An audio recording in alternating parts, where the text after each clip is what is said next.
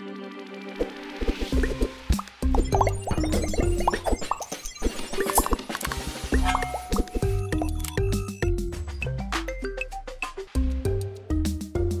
everyone. Welcome to another fantastic edition of the Cybersecurity Matters podcast. I'm your co host, Dominic Vogel, and joining me is the man who needs no introduction, Mr. Christian Redshaw. Christian, how are you doing today? I am doing well, as always. How are you doing, Dominic? That's good. One of these days, I'm sure you're going to say, I'm feeling terrible, Dom. Why would you ask me that? But uh, today's not that day. Uh, who is our guest today? Well, his name is Alan Alford, and he is the Chief Information Security Officer of a company called TrustMAPP, and he's based out of Dallas, Texas. Yeah, he, he, he, uh, he is a big personality. Really excited to have him on the show, uh, coming all the way, like you said, live from Dallas. So we will take a brief pause here. We'll bring him onto the show, and we'll see what happens. Let's do it. Yeehaw.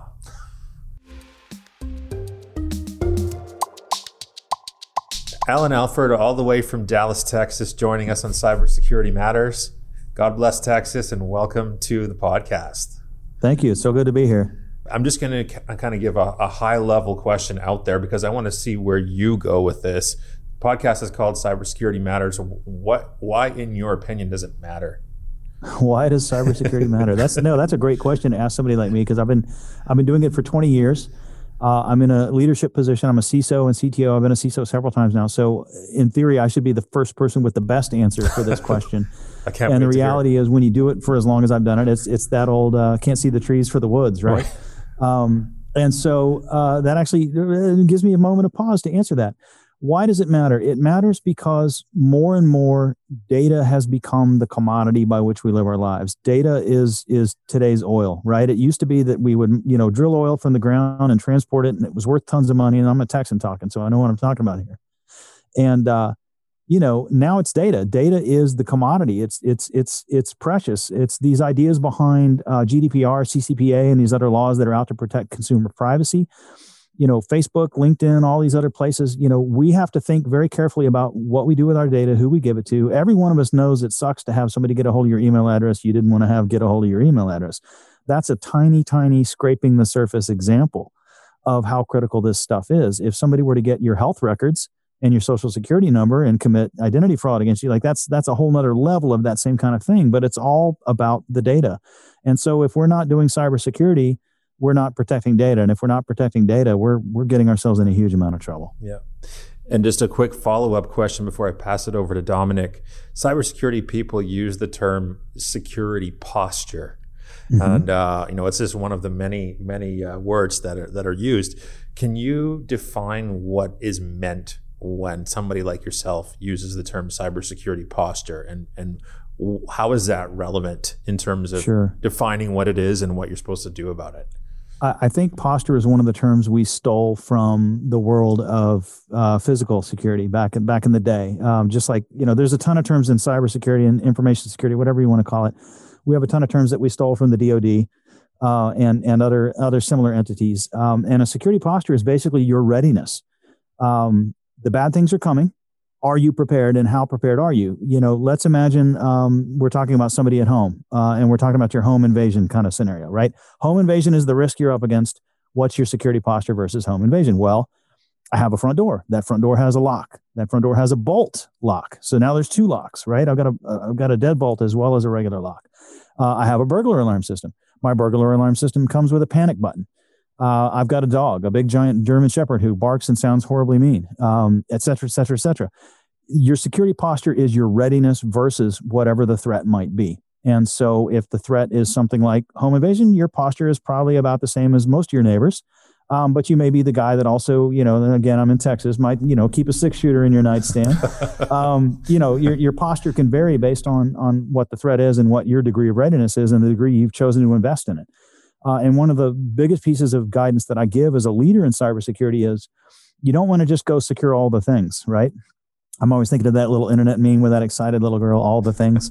Uh, you don't secure all the things. You don't. You secure the things you think need securing against the threats that you think you might be facing. And that's what you secure. And, and that combined roll up is your security posture.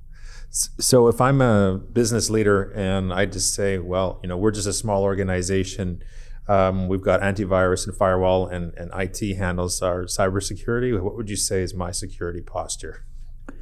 pretty low actually, um, because ransomware is probably the biggest thing you face. Ransomware knows no boundaries. Uh, ransomware doesn't care if you're big, doesn't care if you're little, uh, doesn't care what profession or practice you're in. Uh, yes, there is sophisticated ransomware where the attackers will infiltrate your environment and monitor and spend months building an entire map and assessing who you are and how much money they think they can get from you. That does exist, but there's just as much ransomware out there that doesn't care who the target is. It just lands where it lands. Uh, domain.com, you know, whatever, mycompanyname.com gets an email. Somebody clicks on that email, somebody gives credentials. Next thing you know, you've been ransomed. And so it's not, um, it's not enough anymore to have antivirus firewalls all the basic and traditional controls. It's just not. You've got to train your users. You've got to know what to click on and not click on. You've got to be prepared for scenarios like ransomware where all it takes is one click and one login and boom your entire shop has just been locked up against your will. Um, it, it takes awareness training. It takes tooling. It takes a lot of effort to prevent something like that. And unfortunately, that's the most prevalent cybercrime there is now is, is ransomware. On that threat of uh, or threat of uh, ransomware, and the, other thing too, I'll, I'll note is um, at least up, up here in Vancouver, I, have, I keep a nine iron by my bed. Um, I don't don't have a gun by my bed, but I, I can swing the nine iron pr- pretty hard. But um, uh, back back to, to, to ransomware. Um, I even want to look at what happened with Colonial Pipeline, I want to sort of talk about maybe what we refer to as that communication gap. Um, you know, when the CEO from Colonial Pipeline referenced that he paid the ransom because that was for the well-being of the nation, uh, that comment, when I was thinking about it, I thought, well, if you're thinking about the well-being of the nation, why didn't you invest more in cybersecurity beforehand? In the first place, um, right? Like that, that seemed like a very hollow statement. Uh, and, from what your experience and you know the executives and boards that that, that you've interacted with, Alan, um, is there still that type of gap where um, pe- people like the CEO at the Colonial Pipeline there that they just don't care about cybersecurity until after the fact? I, I think that is definitely a phenomenon. I think there are folks who truly don't care until it becomes something that matters to them. But I don't think it's out of callousness or or a negative position or place per se. At least in most cases, there may be people actively hating on cybersecurity, but I haven't I haven't run into that. What I've run into is a, a litany of beliefs that make it to where you don't feel like you need to invest in cyber uh, such things as it'll happen to the other guy, not me. I'm just a little old fill in the blank. Why would it happen to me? Right. Well, Colonial Pipeline, we're just this one little place and all we do is deliver gas to this one. We're, we're nobody. Why would they hit us? Well, they, they hit you. Um, other people feel like I've got a bunch of controls in place. To your point, I've already got a security posture. Like I hired a guy and we got the stuff and he employed the things. And I know there's this annoying blinky thing every time I try to log in. And so therefore we must be secure. There's this belief that a little is enough. There's a belief that it won't happen to me uh, there's a whole stack of beliefs like that, and um, there's also this this uh, belief that uh, cyber insurance might just cover you and take care of all that for you. Uh, there's a belief that law enforcement might cover it and take care of it for you. There's there's all manner of beliefs that I think ultimately add up to not understanding how real the threat is, not understanding how severe the consequences are, and not understanding how much you are in fact holding your own bag when it when it does happen to go down. Because cyber insurance, for example, these days those guys are savvy. They're they're you know insurance companies are basically banks. They don't make tons of money off a profit off the insurance. What they're doing is trying to calculate a world where the money's in and the money's out are about the same, and meanwhile they can live off the interest. They're basically banks. To be competitive, they can't charge a bunch. So it's all about sitting on the money and making a little bit of interest. So they clock the ins and the outs more than any other industry.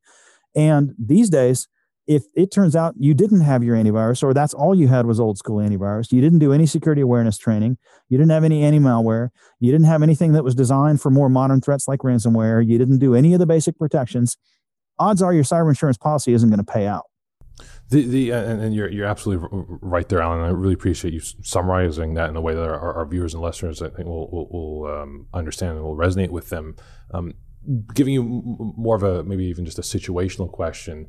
You know, if um, you know, let's say you're just an average um, CEO of a small or mid-sized organization somewhere in Canada or in the U.S. Um, what would you tell her or him? What would be the number one or two security priorities or security items that they should be focusing on as an executive? Right. So I, I get asked this one a lot, and, and I want to I want to do a little bit of a disclaimer. I will answer the question um, as it was asked, but I'm going to give a little disclaimer before I do. In, in our line of work, we generally try to avoid giving a specific set of guidance as a standard rule of thumb. Go do this. Right. Uh, in terms of the technologies you employ or deploy or whatever it might be, and the reason for that is what we should have is a risk based practice. What you should be doing, if you're doing it correctly, is looking at your business, looking at the specific risks you face, looking at the specific likelihood and impact of those risks occurring, cataloging and tracking those risks, and then making your decision as to what you deploy based on those factors and variables. Now, obviously, if you are the CEO of a small business, you don't have a cyber team, you don't have that luxury, right? So, that being said, what are my default go tos in the absence of being able to really truly do a proper risk assessment before I make my recommendation? First and foremost is MFA, multi factor authentication. You have got to get to a point where, in order to log into your computer in the first place, and that counts for every employee and contractor and anybody that can access your networks, for them to log in in the first place, they have to not just have a username and password, but something else an app on their phone, a text message, an email. Anything is better than just username and password. Ideally, you don't do text message or email because those can be spoofed and hacked and compromised pretty quickly in their own right. But everyone knows about, you know, Google Authenticator, Microsoft Authenticator. There's a billion free apps on the phone. Use something like that. What that does for you is if the bad guys manage to send that phishing email and grab the credentials of one of your employees, they still can't log in because that first login is where ransomware starts.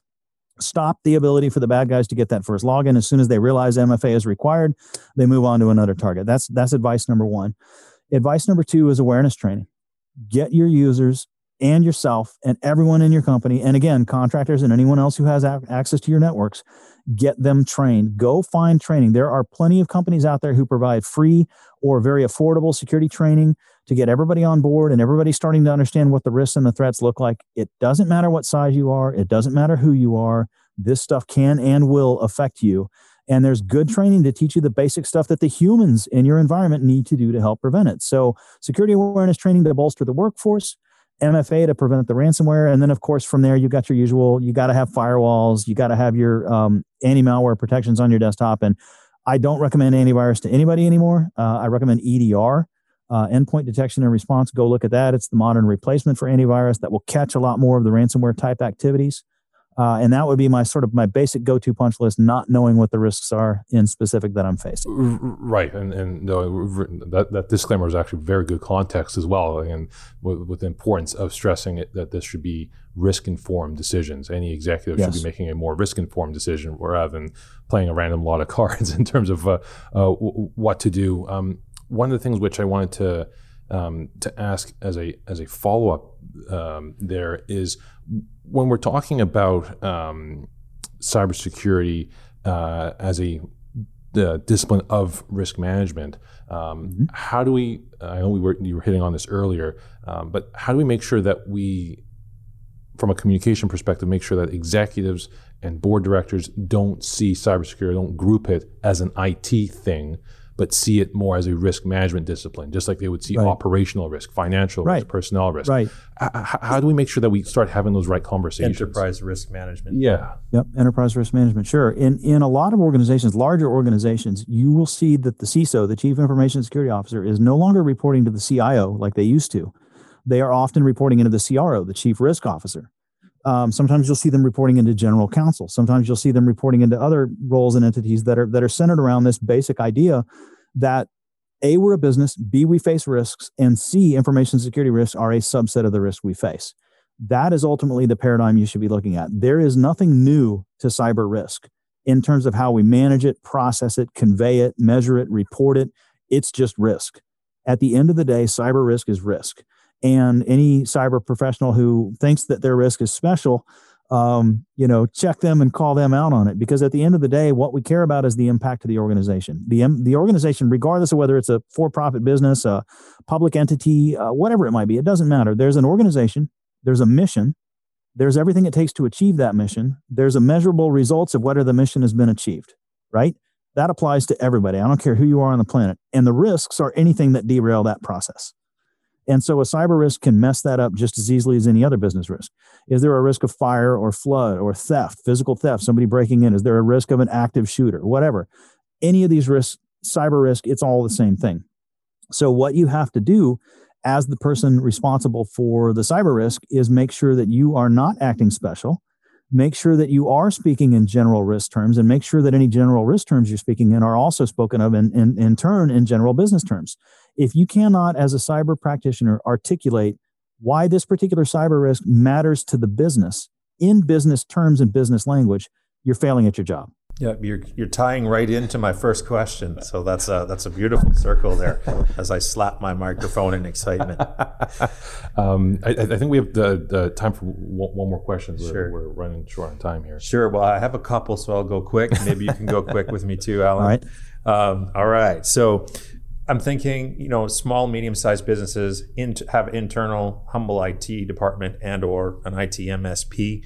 Um, how is it how, that you can get across that cybersecurity is a, a business enabler or a revenue enabler for the for the organization? And I guess you know part part two to that is you know how does it help uh, boost customer uh, instill confidence in, in customers? Right. Any business that sells to another business is automatically, by definition, part of that other business's supply chain. And if you think after SolarWinds, uh, anybody is not concerned about the security of their supply chain. If you think about after the Target breach, uh, which was a supply chain breach as well, uh, any of the major breaches, the odds are supply chain was a factor or or the direct cause. So if you're doing business with other businesses, it matters. Uh, period. Even if you are not, you still have business goals, and we're back to the whole business risk. Right now, we'll talk about business goals. Business goals like accelerate time to market. Business goals like um, you know dominate the competition, whatever.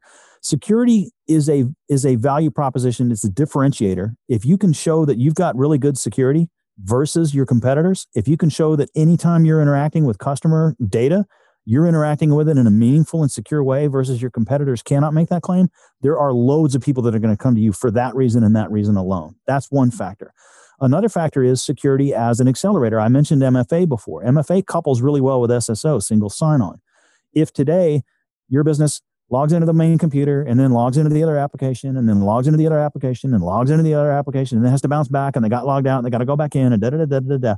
You can enable SSO, single sign on, which is just as secure uh, and works in conjunction with MFA. And you log in once, you get in everywhere. You've sped up the performance and the productivity of your entire team. That's one small example.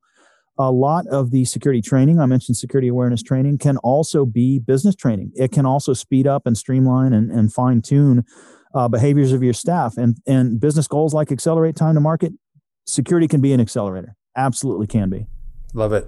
Love it. And then so for companies that can't afford you or or uh, dominic um, they they need an internal security champion that will do the best they can um, how would you vi- advise a smaller uh, mid-sized business to develop their own internal security champions somewhere in your organization is somebody who's already got an interest in this stuff and who's passionate about it. Find that person, give them some authority, give them some clout. And I strongly advise, even if you can't afford a me or a Dominic, uh, spend a little bit of money for a partial me or a partial Dominic. There are fractional CISOs, there are vCISOs.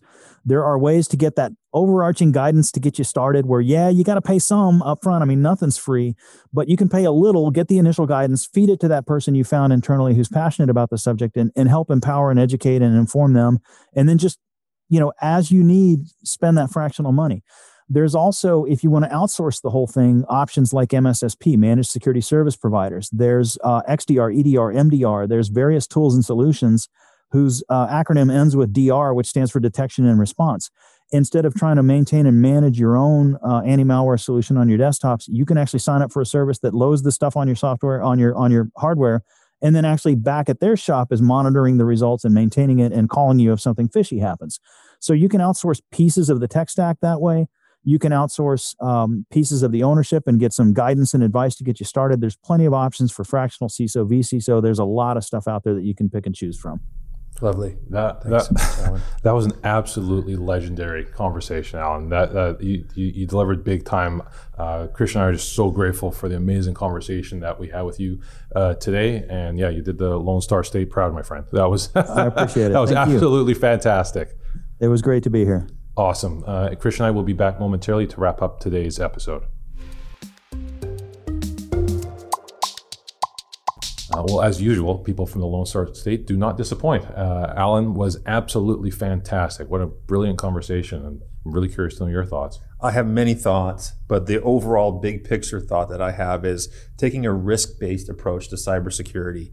That means reducing the likelihood that an event will happen. And then if something does happen, which is inevitable at some point in your business or your organization, reducing the impact. So doing things to prepare for an incident when it does happen so that it becomes a speed bump and not a sinkhole, as you always like to say. I Yeah. think you probably say it better than me. No, you did a pretty good job there. I can I'll give you a nine out of ten there. Okay, thanks. I Uh, yeah, uh, but um, uh, extending on that, I think Alan did a really great job framing again things from a risk management perspective. Yeah. You're saying, you know, ideally, you should be taking a risk-oriented approach to this. This isn't just pulling cards out of the air or just giving generic advice. Has Relying to be on risk- myths. Relying on this has to be risk-oriented. And I think that that was very impactful and uh, uh, really great information uh, from him. And that's again how most executives should be thinking, uh, especially around cybersecurity. Um, but as always, we want to make sure that we thank uh, our, our amazing guests, uh, and we want to make sure that we thank our amazingly loyal uh, listeners and viewers. Uh, if you like the video portion or video version of the podcast, please do subscribe to our Cybersecurity Matters YouTube channel. Uh, if you prefer the video, or sorry, if you prefer the audio version only, please do subscribe on your favorite podcasting platform.